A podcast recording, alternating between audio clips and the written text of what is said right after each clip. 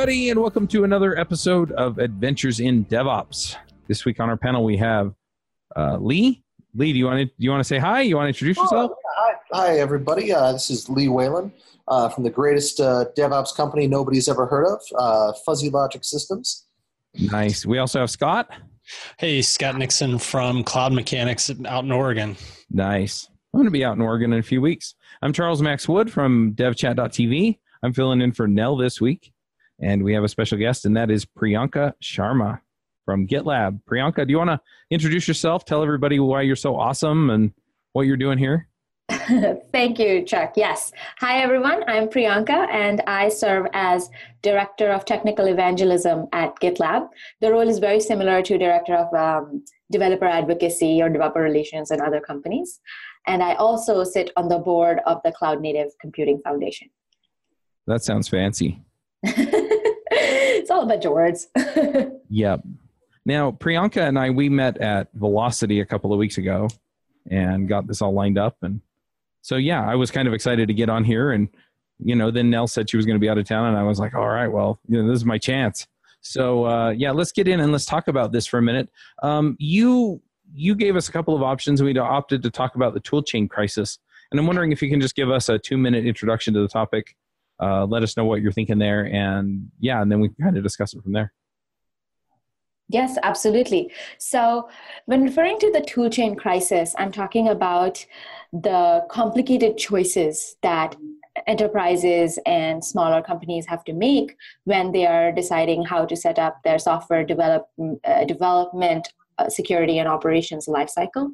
Um, as some of you may remember, about two, three years ago is when Kubernetes really started taking off. Uh, parallel to that taking off, uh, microservices started becoming a thing. We all, we all started developing software differently than we did, let's say, five years ago. Um, cloud computing is, uh, I think, the reason that all this happened because suddenly you can spin things up and down way faster than if you were running your own infrastructure.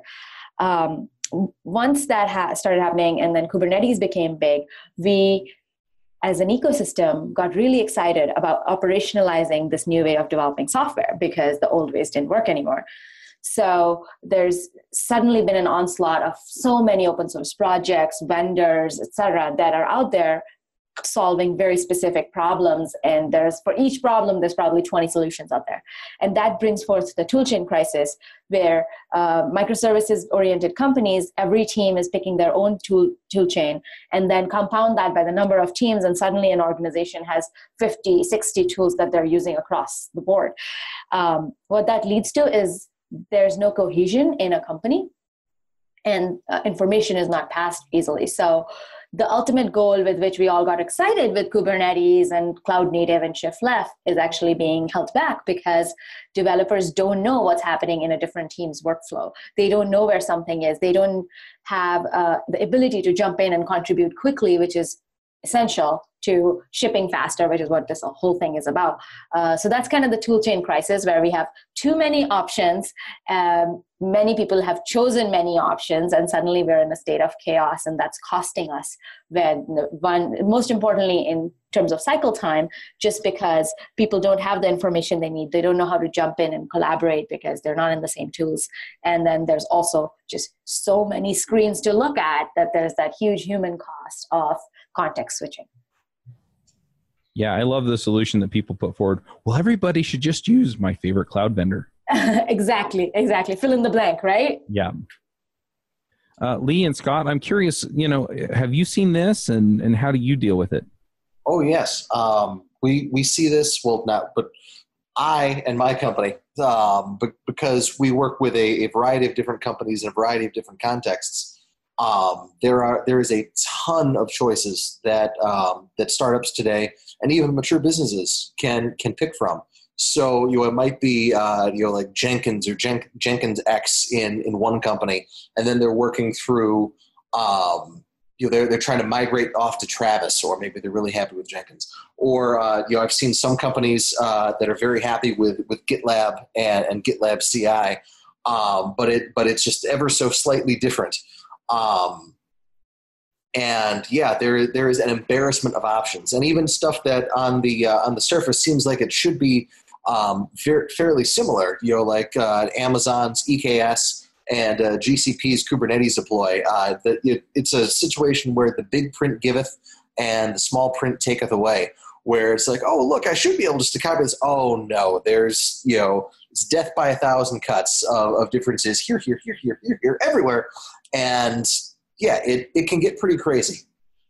Yeah, I, I find that oftentimes you you go into organizations and they just don't they're not using any kind of they're not using any kind of automation tools, whether it's Ansible or Puppet or Chef, and they just don't know what to where to kind of start or what what to choose.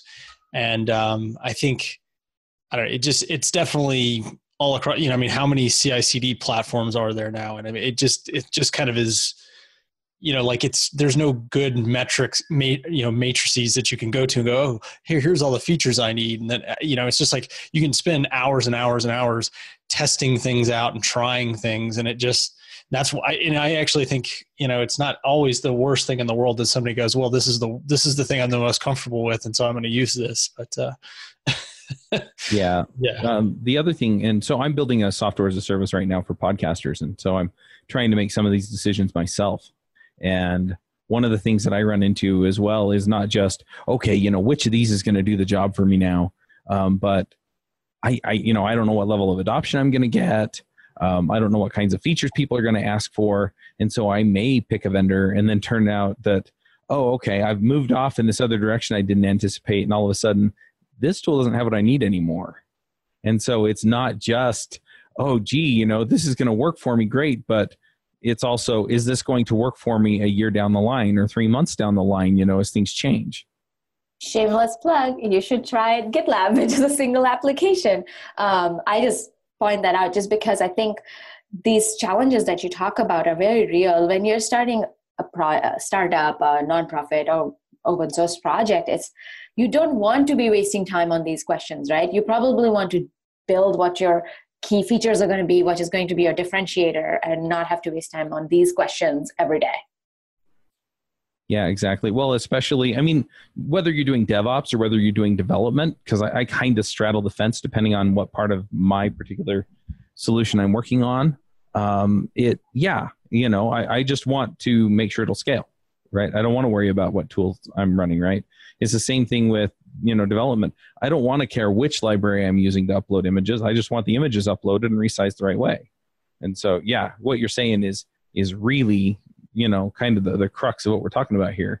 You know in the end it doesn't matter which ci solution i'm using as long as it's getting the job done yeah, I actually, the same thing you're saying, I've heard from so many diverse people doing different things that it, it's, it's definitely a unifying message, I think. I was speaking with someone who is running a nonprofit that uh, does uh, machine learning from state provided data sets on opio- the opioid crisis.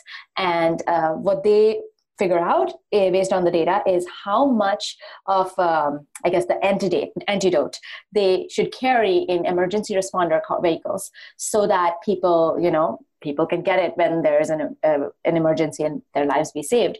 They really don't want to care about the CI pipelines and the logging and the monitoring and which tool to use today, tomorrow, day after. They want to save lives. And, uh, and a completely different product on a very different spectrum is like cloud native projects. So I was talking to um, Fluentd, who uh, is starting to use GitLab CI, and same story where they're like, we want to ship the best log aggregator out there, as opposed to figuring out our entire pipeline and this and that. So this is true regardless of what you are building. And that's been very inspiring for me to see because in the past I came from a point solution background. I was working on observability tooling. Um, and I really, it's my favorite space, but it's, interesting that when you go super deep in a space you realize very specific unique problems. But then when you up level to look at the entire life cycle you're like wait a minute we need to provide cohesion throughout the workflow and not just in one corner tiny part of what's uh, what the devops life cycle is like. So so how do we avert this crisis then? How do how do we solve this? I think that's a great question and a work in progress for the industry at large um, I have some thoughts which I am happy to share. Um, this is these are my opinions, so please please know that. Um, basically, what I've seen across organizations is that bringing order to the chaos is a must. I think the days of ad hoc trying random solutions and projects is are gone i think there's general like the baseline awareness in the industry is such that we all agree that you don't just go willy-nilly trying out projects and tools and like adopting all of them. I do think there was a time two years ago when that was not the case so we've already made progress. Um, what i have learned and this is the philosophy that's inspired the gitlab single application a lot is the point that ultimately what you need to do is help your developers shift left and you have to meet them where they are comfortable. So if you want to ship fast and respond to the market you want to help your developers know what happens beyond shipping a feature into operationalizing it right? To do that you can ask them to learn 200 different tools or you can bring the tools into their workflow that they're comfortable and used to. So i think that's a really good um, sort of mantra to follow is like you're asking a developer to change how they work like by almost 50% meet them halfway and be in the toolchain that they're used to then the second thing is in my opinion it's very important to think of what you want these people to achieve. You want the you want all the developers in the company to know what is happening where so that when it's their turn to jump in and collaborate which often happens with microservices based architectures where there's lots of handoffs they need to know when that it's going to be handed off to them. So they jump in and start working on their piece as opposed to being you know sitting around they'll let me know when it's my turn. Um, so there's the visibility piece which is knowing what's happening. There's the collaboration piece where it needs to be easy to collaborate. And then finally there's guardrails. It's really important to make people feel secure that whatever work they're doing is really not going to bring the whole system down. And there are safeguards in place. There is the you know basics of observability in place that takes care of those uh, abstracts the abstracts some of the uh, operational stuff away from every features uh, op- every features development. So i think those are three mantras to follow. Having a unified data model across all of the tooling or majority of the tooling is going to really help as you're going to do that just because you know then there's a baseline of knowledge that will be passed on throughout the workflow. Um, how you do it everybody does things differently. In the gitlab single application model people can literally go from planning their features to uh, source code management to CI/CD to post-production monitoring and security, and that's one way of doing it. But at the same time, the reality remains that there are certain aspects of a code base where you may need a very sharp tool.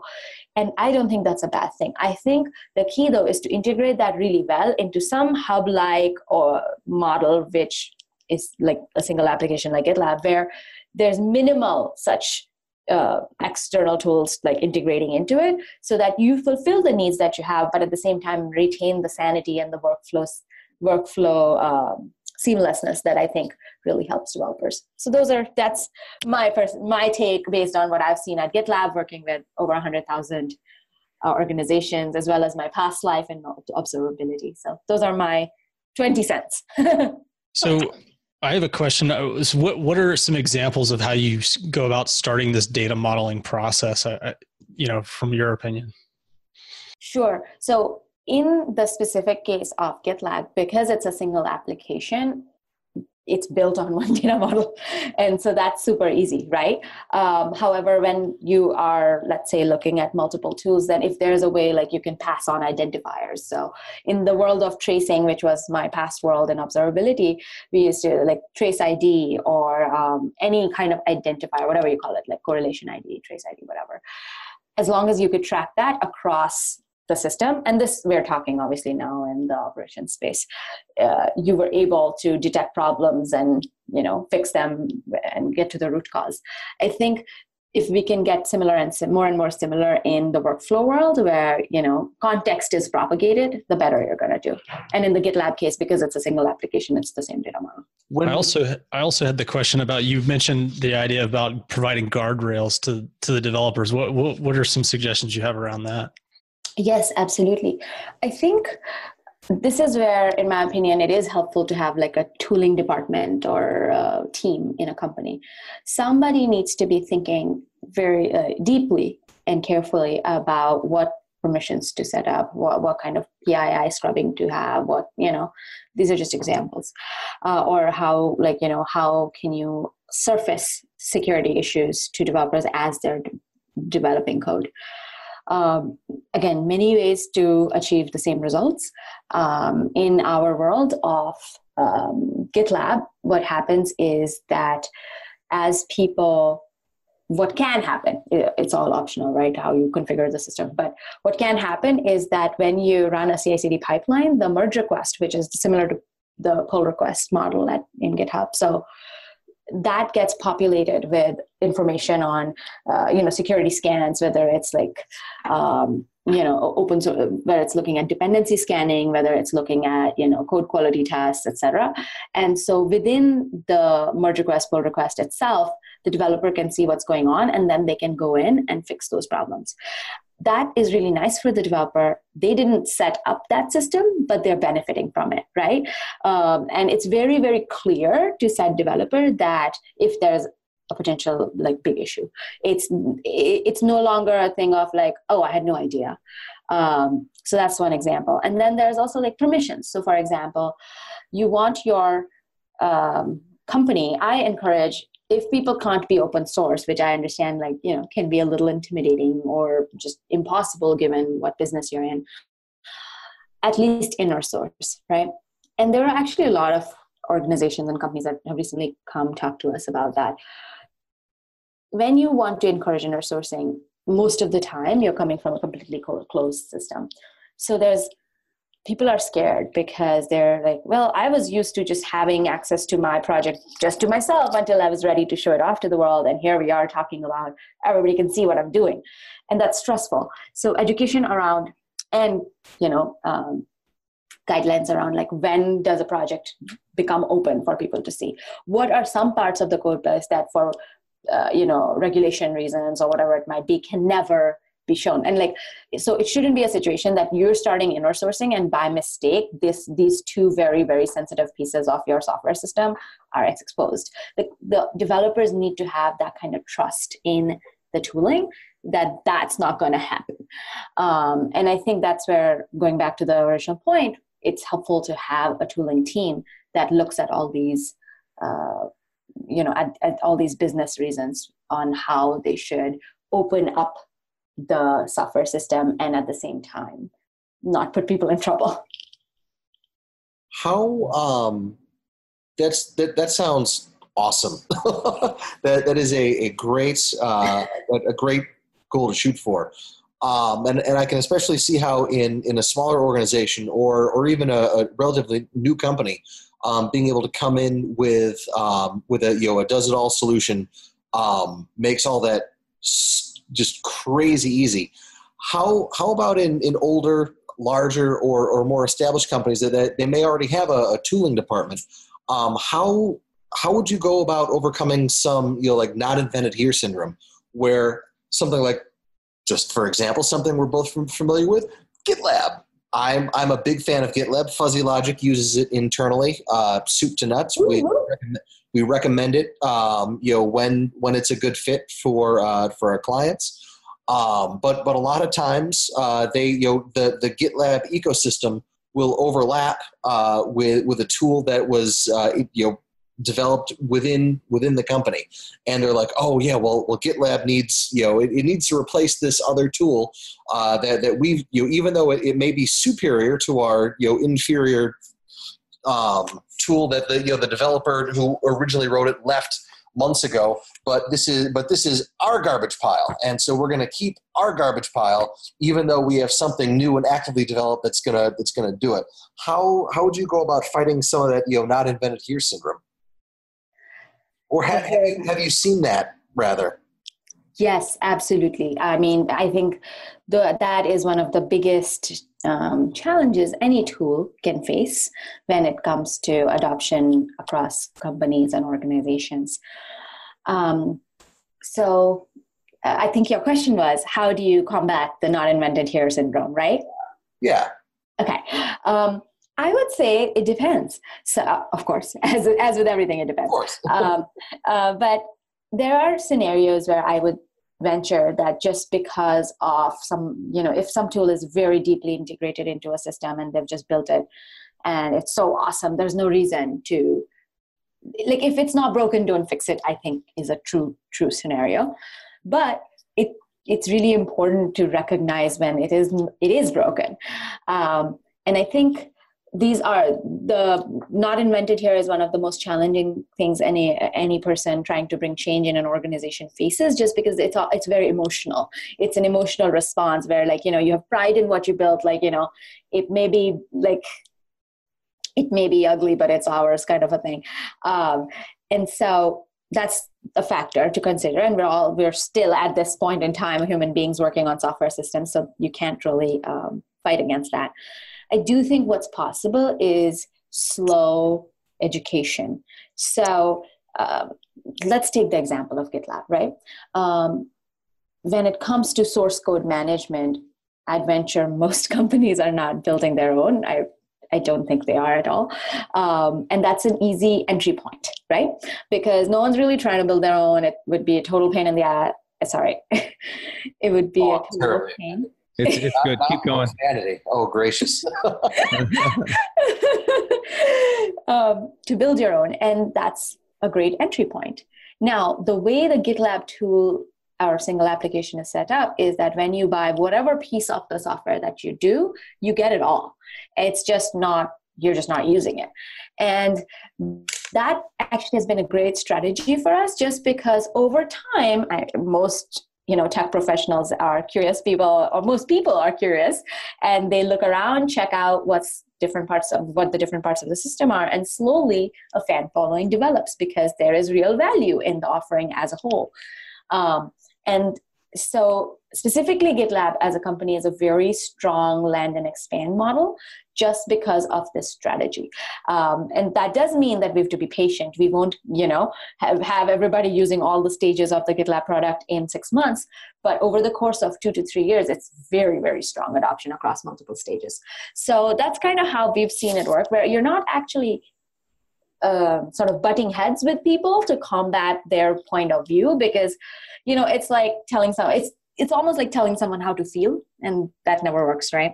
Um, and so but when you just present the option and be like cool whatever you do you then over time we've seen it work really interesting.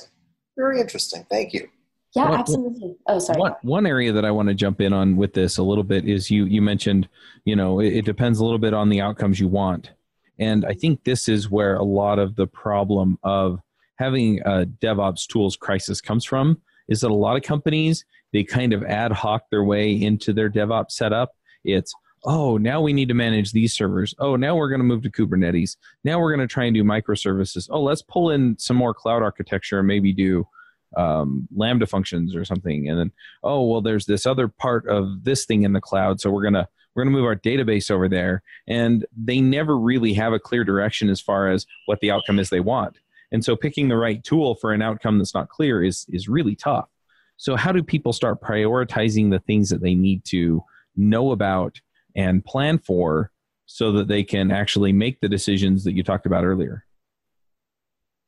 That makes a lot of sense. Thank you for asking.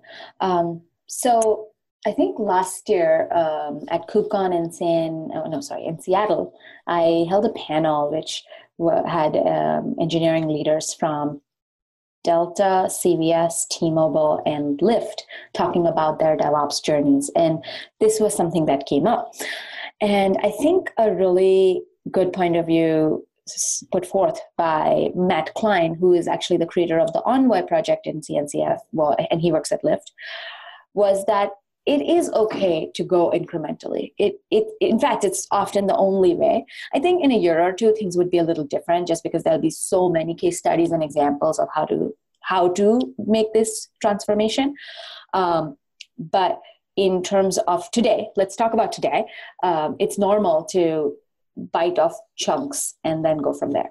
Now, how do you choose tooling that resonates with uh, that prepares you for the future while you're going incrementally is a it's a challenge for most organizations in the specific gitlab case it's a little more straightforward just because you start with something and it'll it'll scale with you and it'll change with the world around you just because we are an opinionated offering.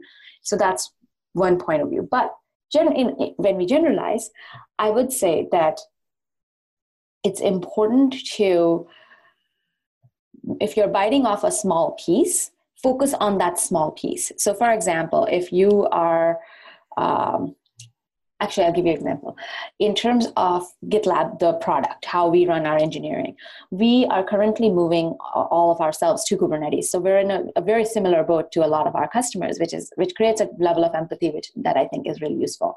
Um, but as gitlab is moving towards kubernetes we could have made the choice to go all in and gung-ho and build our continuous deployment system based on kubernetes. But we actually have chosen not to do that. We have chosen to build our internal continuous deployment system off of VMs right now because we are going to push our legacy CI CD system to the max while we are service by service moving to Kubernetes. When that piece is done, is when we will evaluate exactly how to modernize our own CI CD.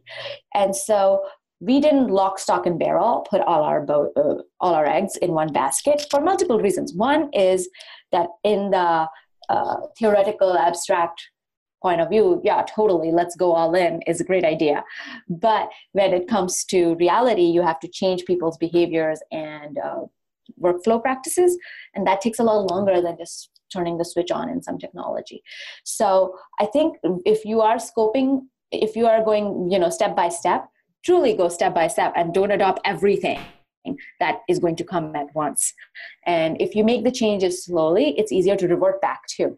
This is also like actually a GitLab philosophy of the minimum viable change, which is true for everything from like documents you write to uh, videos to the pro- to product features to how we run our own infrastructure, which is go bit by bit and don't disturb the rest while you're going bit by bit.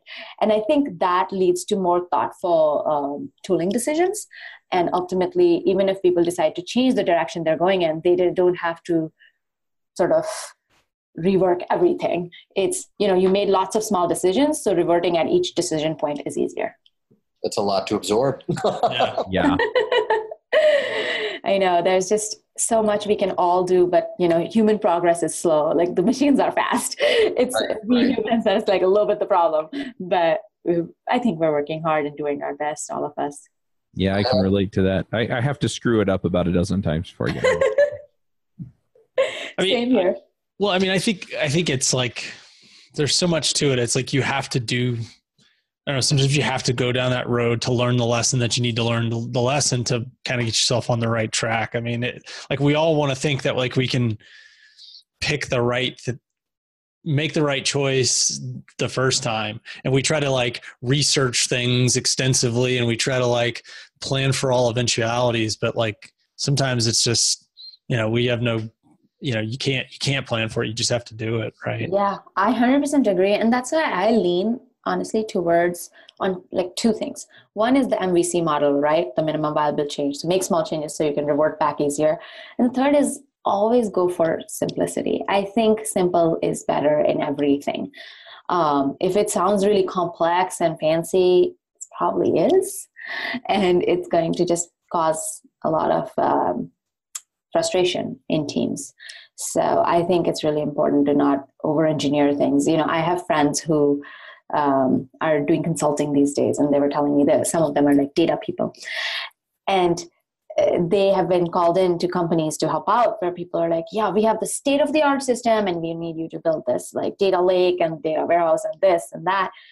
And the guys my friend my friend's like well i can build that for you no problem but you have 10 transactions a month. You will need this when you have 10 million transactions a month. So why are we over engineering this problem again? So that I think we're all prone to it. As technologists, it's exciting to build something shiny and awesome and like supercharged. But it's important to think about like what what do you need? What do you what is the simplest thing you need? What is the minimum thing you need? And I think that is just a huge challenge for us just because our nature is innovation and building and super cool stuff. Yeah, I, I, what is it? What is it about it that drives that premature optimization? You know, is it just? you know, I don't know. It's just like and maybe it's a priorities thing. Really, it's like you're not sure what you should be working on, so you like you're like planning for this massive event that's not come that hasn't come yet. So, and I've been there. Same here. yeah, I think it's just that you know, off sometimes, and this may be because shift left hasn't fully happened in the ecosystem yet. Infra teams forget why they're there. They're there in service of a business, and that business may not be building the fanciest infrastructure setup out there. It may actually be something more basic than that, or something completely different than what the industry wide uh, patterns are that we hear of in all the infrastructure conferences. And so I think the disconnect between the business and the infra can be a challenge that leads to this. And then like you know in the startup world you'll often see people then pivot from like i don't know a retail startup to uh, a monitoring solution or something. And I'm like okay so they have a really solid infra team and that product was better than what started out as the business model. So those funny things happen i think i, I think the the over engineering side can also stem from a desire to we just want to solve this problem once and then never have to look at it again. You know if you in, in the physical world if you you know you you can build a shed and if you build it with you know a, poured concrete foundation and, and iron rebar that thing's going to stand there you know in a hurricane. You're going to have that shed until you die whereas in the in the infrastructure and it's not you know that much more effort to you know go into building this bomb proof shed um, and then you get the shed problem solved the rest of your days where I, I, I, think a lot of startups are like, you know, hey, we have an infrastructure problem here. What is what is the latest hotness? Oh, it's Kubernetes with all the fixings. And as you said, it, it might not be a good fit. In fact, it might even be an anti-pattern because of you know business reasons A through F. But you know the, the big print says that oh yeah we'll be able to do x y and z but then the small print's like yeah but we're going to take away a b and c so on and so forth. yeah. Yeah. And on, on that, just to, uh, to give an example, I was talking to my father-in-law the other day, um, and I was telling him, oh yeah, you know, I want to, I want to pour a concrete pad on the side of my house so that I can park all this stuff there. And then I want to put a shed in so that we can move all of the yard tools out to the shed. That's what made me think of it, you know, with your example. And he says, well, why don't you just put gravel down on the side of your driveway behind the gate and then put a tarp over the lawn tools, right? It gets it out of your garage. It's a lot less work. And sometimes, depending on where your your company's at, that's the kind of DevOps you need for right now. You just need to put some gravel down, figuratively, put a tarp over it. Nothing's going to get ruined, and then you can move on to the other things that are more important. Come back to it later. Right, right. The minimum viable DevOps. Yes, 100% agree.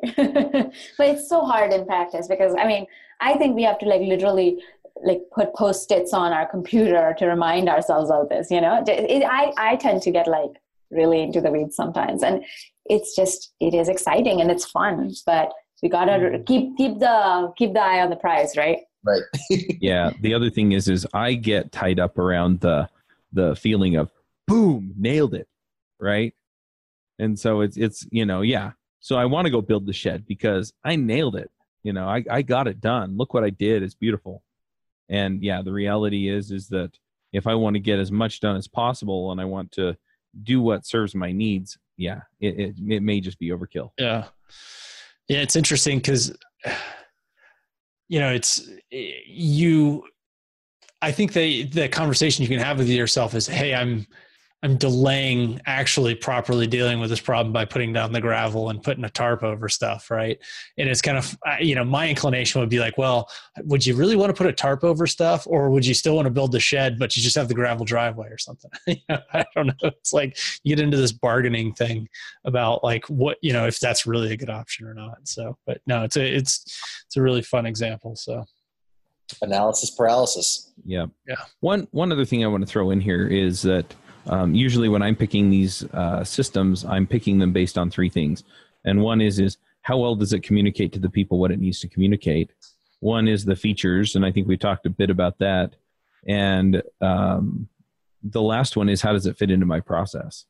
And a lot of times, I find that as I talk to people, they're they're laser focused on one of those, and they miss the other two. And so, you know, I'm wondering if there's a process that we could put around this or a start to a conversation that people can have in the company that they're working at so that they make sure that they cover these things. And and I, I don't know what that looks like, but but I kind of like the actionable take of, hey, put these things on your list and make sure you get them covered. So I, I can speak to that. Uh, at the panel that I hosted at KubeCon Seattle last year, um, the lady from Delta Airlines, her name's Jasmine Jacobs, she runs the tooling team over at Delta, and she had this amazing rubric to use when evaluating new tooling, and she calls it AEIOU. um, and there's a full list of what each um, each letter stands for. I'm gonna do my best to remember all of them. Um, I know that E was for enterprise ready. I was integrated, how integrated, integratable it is into their current uh, solution. And then there was a U was like useful, but useful came at the end. And that was what really stuck, stuck to me because most people will see which is the coolest feature set that can solve my problem. But for her, it was like that's a baseline I look at at the end. A tool needs to uh, meet all these other uh, criteria first. I'm actually going to pull up that list because I'm not remembering each one, uh, and I'll share with you all. If you keep continuing talking, I'll I'll I'll put it right there. One sec. It, it almost sounds similar to um, many many many moons ago when containers and and Kubernetes were just starting to heat up. There was a um, it, it was just a, a camera picture of a whiteboard around the production cliff where it's you know oh the developer has Docker on their laptop and then they think it's good. But what they don't see is the production cliff in order to get it into production, where it also needs observability, it needs alerting, it needs um, you know the, the a real deploy system. It, it was probably a dozen different things. It's ah, I need to save that. Security, networking, layer seven proxy, all of those. exactly. Yeah. Now I'm getting scared. I mean, you're just listing off all these things, and it's like, whoa. Certificates. Yeah. But but that I mean that's the beauty, right, of having a process figured out for a lot of this stuff. Because then it's just you just work through the the the system and at the end you've covered most of the things that you need to have thought about. And so I like the mnemonic, the AEIOU, but ultimately, yeah, write out what you need to think through on all this stuff and then work through it. Yeah, and it's um so I found the link which is what I shared. And so basically in that a is applicability, like is this applicable to our system, like given whatever infrastructure we're running on? Because some shiny tool may just, for example, something that only works for OpenShift and doesn't work for Kubernetes, it may be the coolest thing out there, but what are you gonna do, right? And then um, with E is enterprise ready, as I spoke, which is self-explanatory and integration means is it can you actually integrate it well into your existing toolchain? And i think this is where that whole conversation about having a sane hub based model for your tooling comes in where like something may be super cool but if it doesn't connect to anything else you're going to have that much overhead with finding out the information in that tool acting on it etc then overhead is exactly like the actually is the overhead of training and all the integration overhead that comes with it. And then you finally is usefulness. I really like this mnemonic because it really captures everything from my perspective. Yeah it's definitely easy to remember.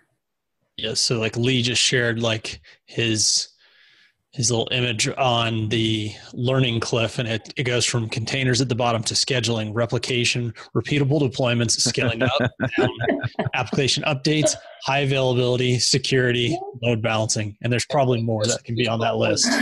Thanks for sharing that lee. Just the screening hordes come for me this is not my image. This is something i saw months even probably even years ago as a uh, as a twitter post and just in searching for that from the the VMware blog, that's that's where the yeah. the image comes from. Yeah, yeah, yeah. It'll be be yeah. in the show notes, so I mean, easily accessible. Well, the the thing that's really sad about it is you look at that and then you you add in um, more of the dev part of DevOps, and so each of those you can do the scheduling plus backend technology, scheduling plus front end technology, scheduling plus mobile technology, and you just do that all the way up the stack, and it just you know it, it just grows exponentially from there with everything that you add in.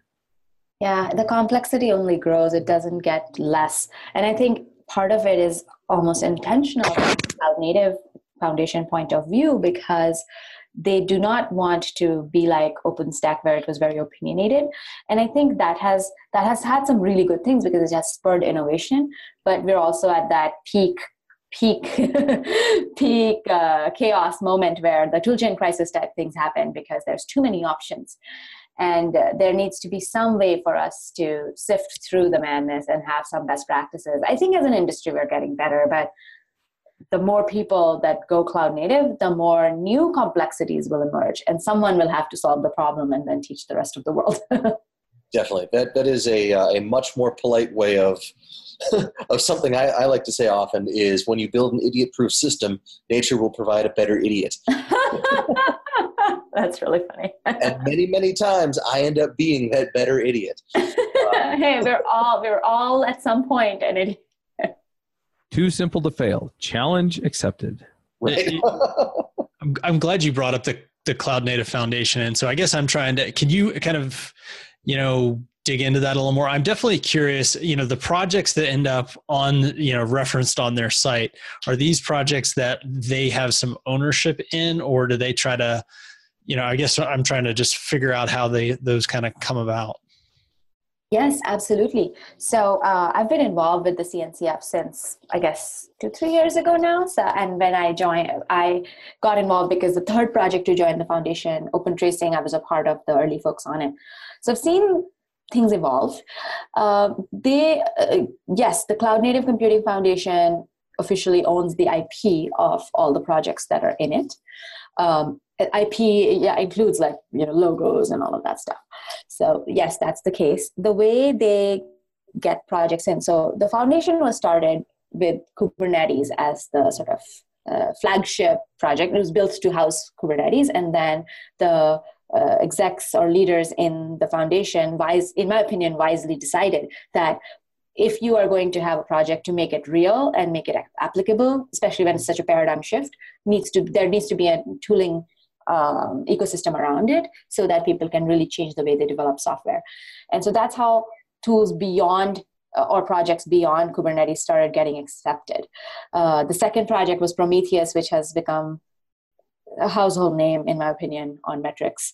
Uh, and then it went from there. So today, if a project wants to get accepted, they have to, um, and I'm going to tell like the fuzzy details because specific uh, guidelines will be different because I don't remember them all. Um, but they need to basically get sponsored by someone on the TOC, which is the Technical Oversight Committee, and then come up for vote in the Technical Oversight Committee uh, about whether or not they get to join. And uh, the criteria is extremely technical. Uh, it needs to be innovative, useful, and enabling cloud native software development, um, which is great.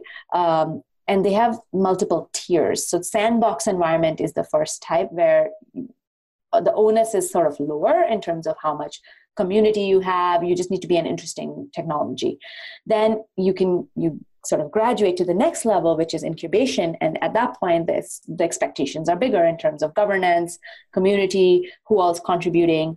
And then finally there's graduation. And there's only i think five projects that have graduated out of a total 36 plus um, where the community guidelines are really like a lot more. You need lots of organizations participating a really inclusive charter and governance model um, etc. And adoption is also a big factor.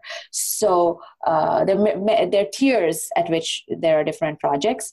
Uh, there's been talk of at some point having a clearinghouse also in the future so right now it's been about accepting projects and seeing who like moves up the chain uh, but in the future it's possible that there will be some culling uh, based on how the projects are performing from um, a technology adoption and uh, governance perspective.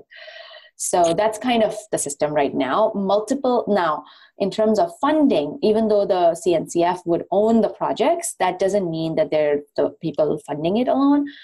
Tons of companies contribute developer hours and time to each project. Uh, depending on where it fits in their strategic goals. And so the ecosystem around it is pretty robust. Okay. Yeah, the I, I mean the um it's kind of funny because like I was noticing with even in there, I didn't know what Envoy was, and so I looked that up, and it's a layer seven proxy, and right. I was just like, and I was like, why Envoy instead of something like Nginx or um, oh gosh, what's the other one? I can't can't think of it right now. Linkerd. Yeah. yeah. So Linkerd is actually um, a part of CNCF as well. So the CNCF is clear that they will accept competing technologies, which I think is really awesome. And this goes back to them not not wanting to be opinionated, but rather just collecting the right tech you know um, and so people can make their own decision on whatever works for them um, so yeah nginx is not there because i guess nginx didn't apply it can be as simple as that actually well, and, Nginx also just got recently picked up by F5, mm I think. Right, right. does, does the CNCF, are they providing funding for the, the further development of these, or are they just a, an IP clearinghouse? Um, they do not, as of now, fund the development. No, they're, I would call, I would say IP clearinghouse, but they also help the projects in terms of guidance. Uh, so there's a few various, actually, there's a bunch of angles. One is with organizing something like KubeCon every year in multiple countries and continents, uh, as well as other events, they provide a way for these projects to connect with the end user community to, and also with the contributor community so that they can get more um, adoption and traction. Um, and they have events teams that run the whole thing. They also uh, provide uh, like have partnerships with like the cloud providers companies like gitlab. So for instance all, all cncf projects will get um, how much is it? 250000 minutes free per month from gitlab ci pipelines.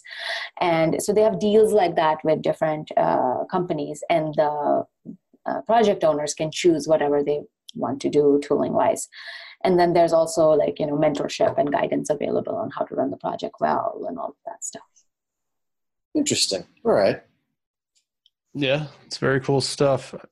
I mean, it's it big corporate partnership has definitely become a huge part of the way open source gets built and um, you know kind of nourished so to speak so it's uh it it it's very official and and you know it's like it's got like a nice website and everything. It's uh, it's very clear that there was some a lot of effort put into organizing this organization, and I mean it's definitely has its roots in Google, right? Eh, but it's definitely now very collaborative. Correct. Agreed. Hundred percent agreed. That yeah, it started off with Google wanting a home for Kubernetes, and today everyone participates.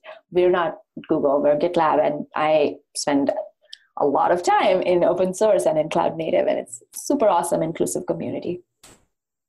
One thing that that I kind of want to touch on with this is that um, you mentioned that GitLab right now you're you're moving to Kubernetes, mm-hmm. um, and I've I've been talking to a lot of other companies. It seemed like uh, Kubernetes got really hot of probably a year or two ago, mm-hmm. and so a lot of kind of the the fast movers and shakers or people who were starting new projects kind of jumped on and and picked things up as far as Kubernetes went but now more of the mainstream is moving that way. So we're kind of at this transition point, I feel like, where you've got sort of a traditional DevOps that is, okay, we're going to spin up a server, spin up a VPS or whatever, and then we're going to point something like Chef or Puppet or Ansible or something at it and kind of terraform it to the point where it, you know, it does what we want.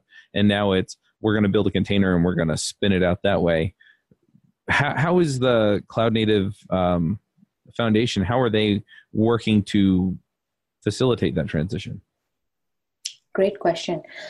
Uh, the cloud native computing foundation i don't speak for everyone right. but as a board member i can uh, address this question from my perspective.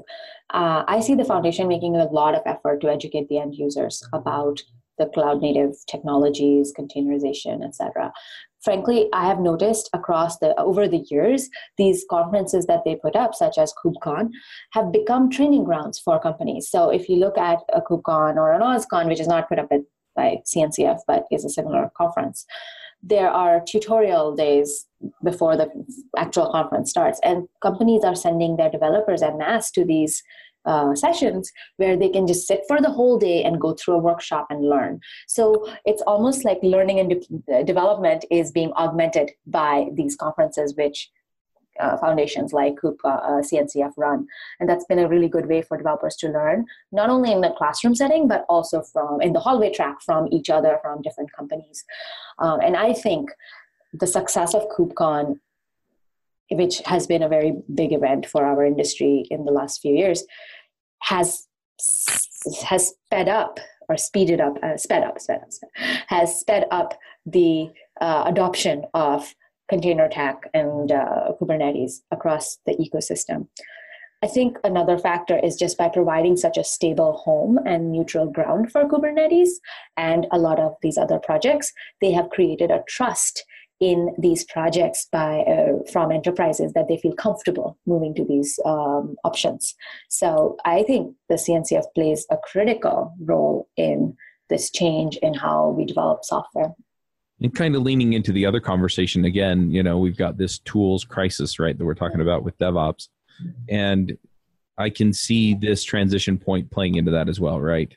Okay, well, currently we do things this way and we're going to move more toward cloud native. So how do we pick tools for that? Mm-hmm. That's yeah. exactly what happened. Oh, sorry. So, so yeah. So, so how, where do you see things going from here? I think as an industry, we are moving towards a little bit more consolidation and cohesion. Up until a year ago, uh, when in fact, I joined GitLab a year ago, and I joined when I did because up until then I didn't believe the single application message. I was really skeptical coming from a um, sharp pointed solution that one tool can rule them all kind of thing. And i still read and i've learned come to learn at gitlab that that is not actually what we're saying. But um, what i have come to understand is the need for uh, a unified workflow. And that at first was just GitLab saying talking about it, and I didn't believe it. But then when I heard the story of how GitLab became a single application, we started as version control, and then uh, a contributor contributed GitLab runners to build GitLab CI, and his point of view was like, you gotta just work with them together. And when they tried it, they just realized that the one plus one was equaling 11, not two. Um, and that message, if you look in the recent past, we're hearing it from Azure DevOps, we're hearing it from GitHub Actions, we're hearing it from multiple sources now. So I think in the industry, there's an awakening that you need to standardize on some things. Um, that, and I think we're doing it in a really good way though this time because I don't hear parallelly that that means we're going to shut out new tech, new innovation, new technologies. It's more that uh, new tech develops and then over time starts getting sort of brought into whatever the cohesive workflow model is. And so I'm seeing it happen. The thought leadership is there, the product direction is coming, not just from GitLab, but other players as well. And I think in the next couple of years, it'll get more and more like that. Of course, we will discover new problems. And for that, there'll always be the exciting new tech project that solves it. Uh, but there will be just as much thought put into how to now integrate this into the rest of the workflow as much as it as much as thought is put into coming up with the solution in the first place.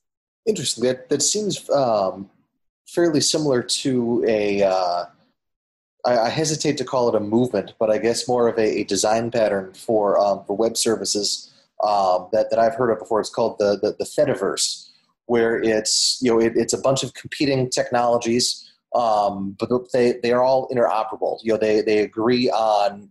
Uh, you know, hey, we're, we're going to share activities in, in this particular format. So whether or not your client does, you know, if your client's made by, by this project, it'll display it just fine. If it's displayed by this other project, it'll also, you know, parse just fine, so on and so forth.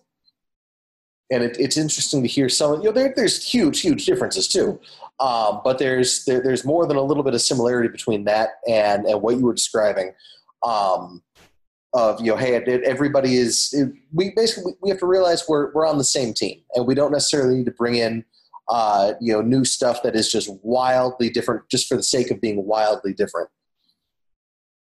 Yes i, I really like what you said a design pattern of the Fediver- federacy or fediverse? Fediverse. Yes that is super cool uh, and i think that um, that is the direction we we are all going in and it's i think it's for the better because uh, like you know the crazy heyday is a little it was crazy and now there's a little bit of cohesion coming in which good news for us all, I think.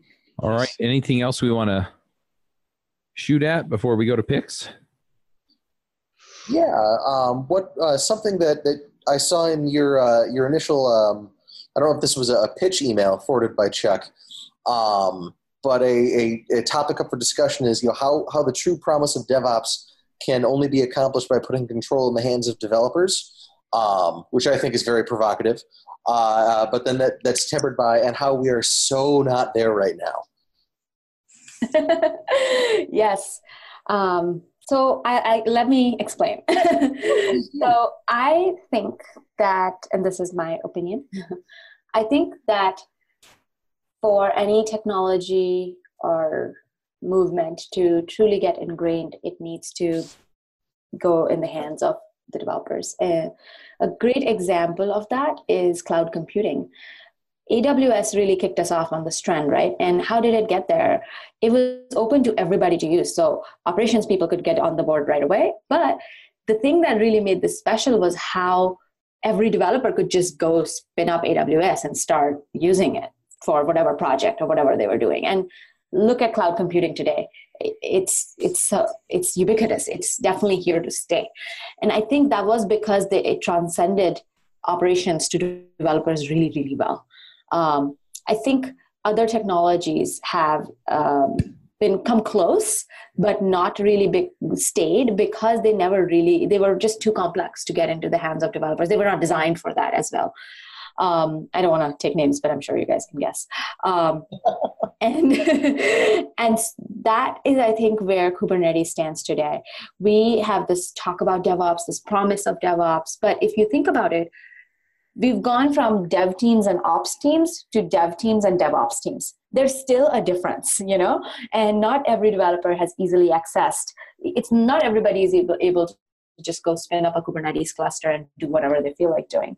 And there's lots of reasons right? People fear costs etc but that was true for cloud computing too. That is still true for that too right? That's why people end up with huge aws bills sometimes.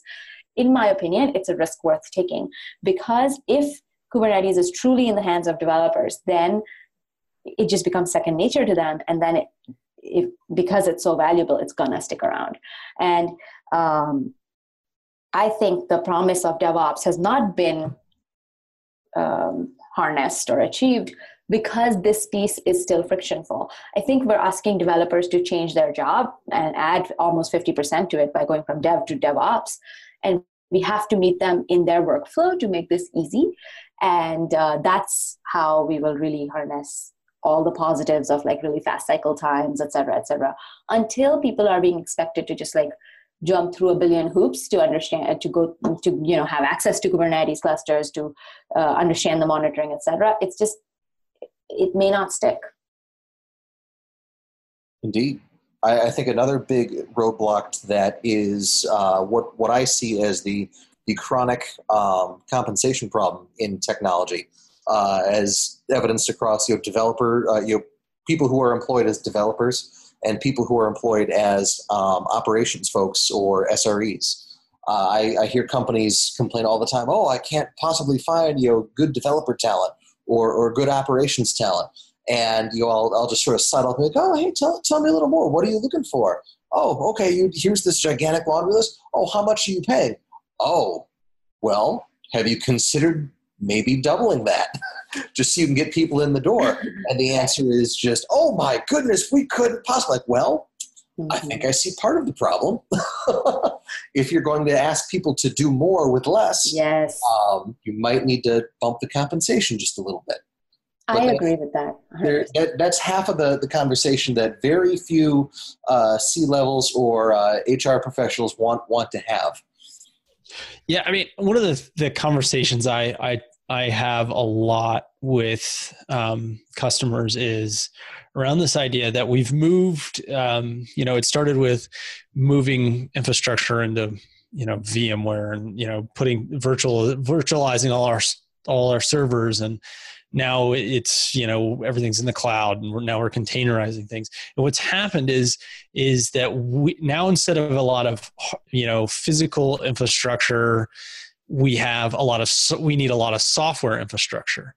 And that just is getting larger and larger and larger. It it's actually made the cloud has actually not made things simpler but it, it, it's made it way more complex. And so now you need people that are kind of you know really you have different skills you have different um, ways that you're thinking about um, you know I, I, I can remember just it was maybe what 12 years ago i can remember buying a, like a a server and I would install both the application and the SQL server on on the same same box because it just was really heavily underutilized. And this was something that um, you know the only redundancy really on this thing was was like that it had like a RAID configuration.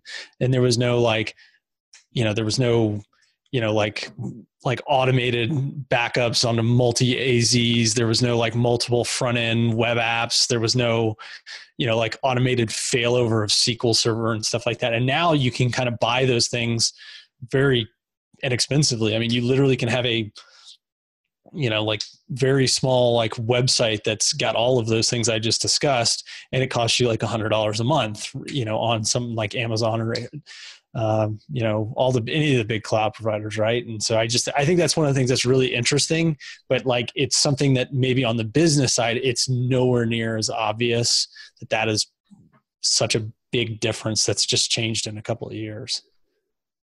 Well, i 100% agree. Oh, oh sorry go ahead please continue Oh, I was going to say that I 100% agree that the cloud has not made things simpler. It's definitely made things very different and created um, value for a new skill set.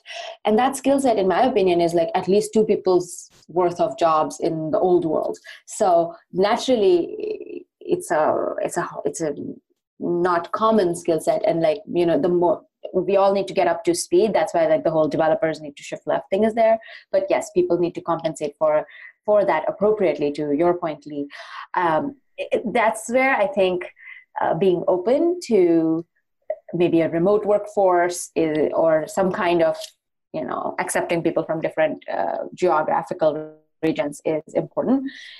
Gitlab being all remote this is something we've benefited from where you know talent doesn't have a zip code people can be anywhere but you know uh, purchasing power parity is different in different regions and people can uh, companies and people can both benefit from when you know you open up your doors or you know computers to people in different locations like I work, I work at a completely remote company. Today I'm in Santa Barbara. Tomorrow I'm going to be in San Francisco. It doesn't matter. I have colleagues in uh, Warsaw and in South Africa, in New York, San Francisco. It doesn't matter. And I think that's really important because there's just not that enough people who have this skill set right now. Absolutely. And yes, r- remote working I think is a is practically a necessity um, for companies today. And I, I, get very dismayed when when I see these job postings. It's like, yes, not only do we have this, you know, unusually low compensation range, but you have to be on our 20 square mile chunk of rock. If you aren't within our 20 square mile chunk of rock, we can't we can't help you. Sorry. Have a nice day.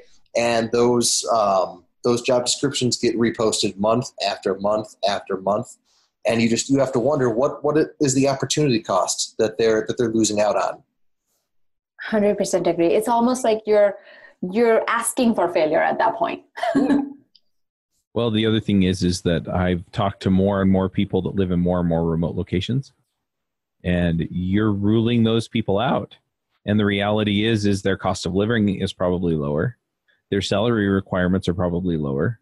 So if that's a concern for you you're missing the boat on that.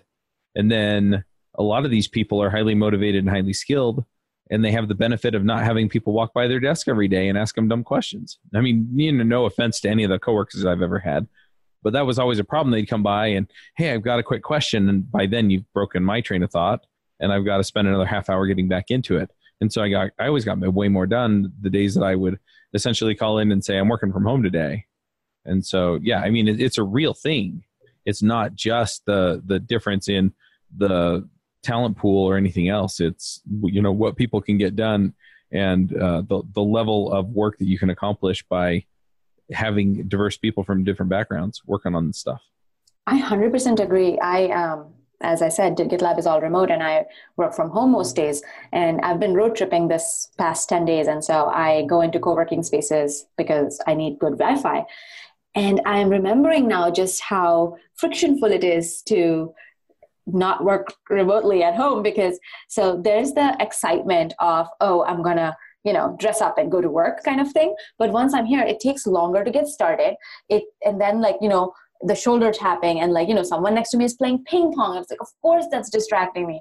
And none of those things happen at home. And i get so much more done in like six seven hours of work at home than eight plus hours in an office. It's mind blowing i 100% agree that the productivity boost of working from home is huge. I yeah. I'm seeing it now. Yeah well and the other thing is is i work from home and i have five kids and i get more done at home so you know, it, it's it's, it's reality. You know, I can shut the door. I mean, they're out for the summer, but you know, I, I still get more done just because I can control my environment. Hundred percent agree. I mean, my dog is always trying to sit in my lap at home, right? Dogs and three-year-olds, my goodness. They have zero sense of okay, she's busy. They're like, well, you're here, and your job is to be a cuddle puddle. So you love me, right? right? it's so funny. But still, I get more done at home than um, in an office. Look, especially this open office concept is very, very.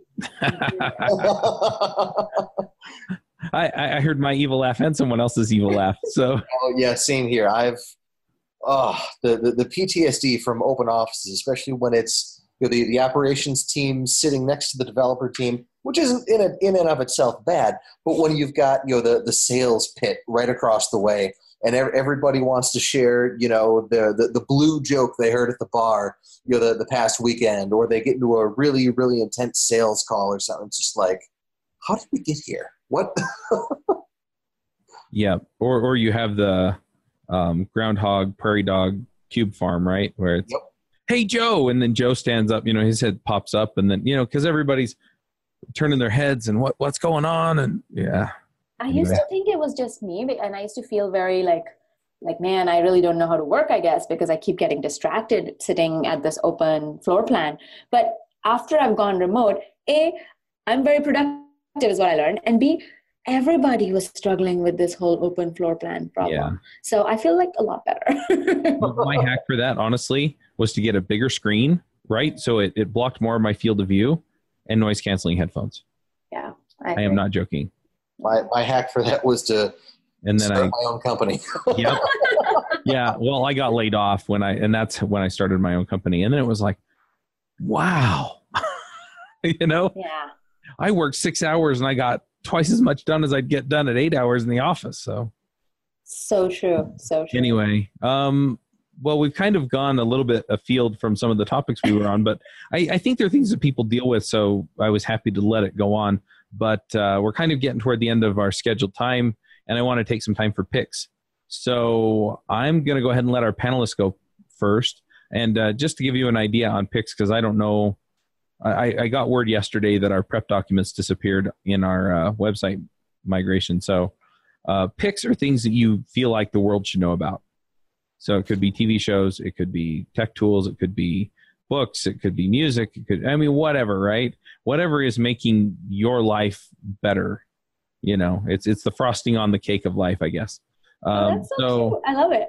So Lee, why don't you go ahead and uh, share some picks real quick? Sure. Uh, first first pick for me is uh, is the Load Sharers project, and I just popped a, uh, a link into chat here. Um, some of the, uh, the, the people who've been working in technology for a fair amount of time might recognize uh, the handle ESR or the name uh, Eric S. Raymond. Uh, he he's been working in um, you know in critical infrastructure since 1992, and he he has this project on okay well there's there's single points of failure for, for lots of, of critical infrastructure. You know, not necessarily you know like CNCF or Nginx, I'm talking low level stuff like the GNUPG project or OpenSSL or Emacs or uh, NTPSec and all, all sorts of stuff that, you know, it's, it's one or two people uh, working in their own time, but they've been doing it for years and years and years. They tend to be getting on in years, and their their expenses are mounting. But no, nobody's paying the guy to develop GNUPG. Um, and his, the Load Sharers project wants to bring um, some attention to those people, uh, as well as give um, uh, give you know people of means uh, some way to to fund their work. Not unlike Patreon or Subscribestar or or things of that nature. It, it's specific to um, he calls them uh, load bearing internet persons.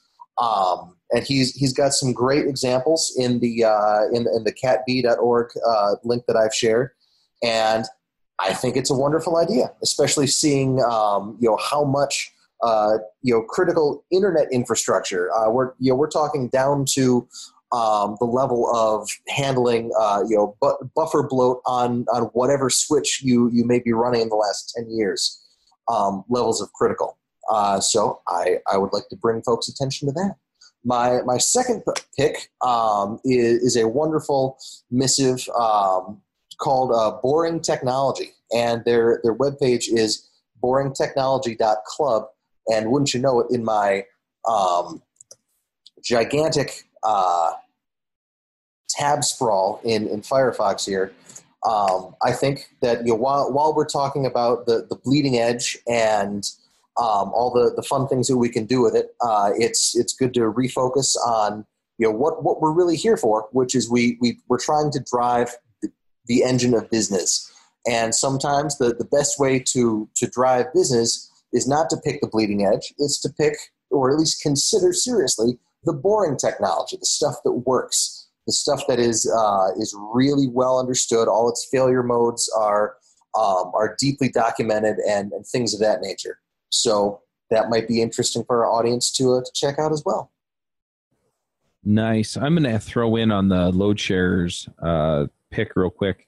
I hadn't heard of this one, but uh, I wound up having conversations with people from uh, CodeFund.io and uh, the Sustain uh, OS Sustain OSS organization, as well as um, uh, Open Collective.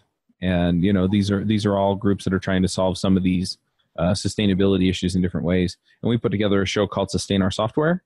Um, as we record this, it's not been launched yet, but it will probably launch right around the same time as this as this podcast launches. So if you're getting this one, you may also want to go check that one out if you're interested in something like load sharers. And I'm gonna I'm gonna push that their direction and see if they can get an episode on it. So that'd be great. Scott, do you have some picks? Absolutely. All right. So the it was um I, I, watched an interview by a guy named Byron Cook, who's the director of automated reasoning group at Amazon. And what the automated reasoning group does is kind of um, they build mathematical proofs that basically help you automate um, security checking or configuration checking and that's it a lot of the, the basis of a lot, lot of the tools like Amazon Inspector, Amazon uh, AWS Config, AWS Compliance, Macie, Guard Duty, Shield. Um, these are all a lot. All of these services, I believe, have some of this technology in there where um, there's a lot of ways that you could misconfigure um, SSL setups, or you could the way you you improperly encrypt things. And so he just a lot of this is just kind of like the how the uh, cheese is made, so to speak. And so I've got a video link that I'll I'll link to, and then um, I'll link onto the AWS website where they talk about provable security. Um, and I just think it's a really fascinating way. And it's not. It's funny because it's this isn't even so much like um, uh, it's not AI or machine learning necessarily. It is literally like the application of like mathematical proofs against configuration and stuff. And it's really kind of a fascinating uh, way that they do this stuff. So that's that's my one and only pick this week. Nice. Uh, I'm going to jump in here with a few picks. Uh, one of my picks is something that you probably all take for granted. That's air conditioning. Um, the air conditioning went out in the upper floor. We we have two units, but uh, the top floor, which is where my office is in my house, um, on Saturday, and it is now Wednesday. So uh, I, I, am uh, a puddle in my office. Um, so yeah, so uh, take a minute and uh, take take a deep breath of the air conditioned air that you're sitting in, and realize how lucky we are to live in an age where we have it. Um, another pick that I have is, and it was mentioned during this um, episode, is I'm going to be at OSCON uh, coming up in a few weeks. Um, I met Priyanka at um, Velocity Conference, and uh, I'm going to be at OSCON. I'm also going to be at Chain React, which is the week before in Portland as well. And uh, yeah, I'm really looking forward to inter- uh, interacting with some folks. So if you're there, um, go ping me on Instagram or Twitter. Um, Twitter, I'm uh, at CMaxW, and Instagram, I'm Charles Max Wood. And let me know what you're doing. Let me know what you're looking into there because I'm, I'm excited to uh, interact with some people. But yeah, OSCON looks really, really terrific. And then um, I've also been listening to the Expanse book series. Um, I watched the TV series first. It's on Amazon Prime. Uh, you can just watch it. Um, the first two seasons were put together by Sci-Fi, and then I think they were going to cancel it or something, and Amazon picked it up and made the third season. And they've done a really, really good job on it. Um, but yeah, once you get past the second or third, maybe the fourth, I think it was the third book, is as far as they've gotten with the um, with the movies or the t- the TV shows, and they've done an excellent job. I've really, really been uh, gratified by the way that they've done that. So uh, I'm going to pick those. Uh, Priyanka, do you have some things you want to shout out about for us? Yes, absolutely. Uh, I have a bunch. I collected them as you guys were talking. um, so I'll go through them really quickly. Um, the first thing is uh, the web IDE in GitLab. I really like it because uh, as someone who truly believes in Terminal and Sublime, I used to think web IDEs suck. But uh, over time, when I'm making small changes and quickly want to do stuff, this has been really handy tool, and I highly recommend it to anyone who can use it. That's one. The second thing I would like to recommend is um, if anyone is starting a business or thinking of starting a business in this world of in adjacent to or related to cloud computing i think it can be really challenging especially because the hyper clouds as we call them with amazon google and azure it can be difficult to differentiate and find your value prop that isn't immediately swallowed by the clouds the minute they decide to add a feature. And uh, Sid, our CEO at GitLab, gave a talk at Open Source Leadership Summit called um, Commercial Open Source Models in the Age of Hyperclouds, how to, uh, GitLab bets on buyer-based open core. This talk is really useful in my mind for anyone who's starting a business in this field. Uh, Sid really talks from first principles, and uh, I think it's valuable for folks.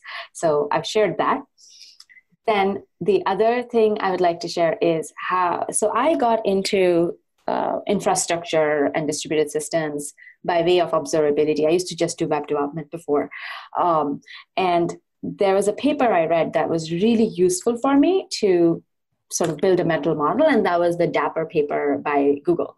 Uh, it speaks to the distributed tracing methodology they used to use at Google. I think now they use something called Census. Um, but I think it's a very easy to read paper. It really gives you the basics of tracing, observability, and just how to think about complex systems at scale. So I highly recommend it, and I have posted the link to that as well. Oh, and one last, sorry. My one last pick is remote work in general. I think remote work rocks, and um, every every company should try it. And and the key thing is that they should pick one like go all remote or don't go remote at all because half half doing it is bad for both kinds of employees. And so there's a list of resources that i have here which i'm going to share which people can look at if they're considering it.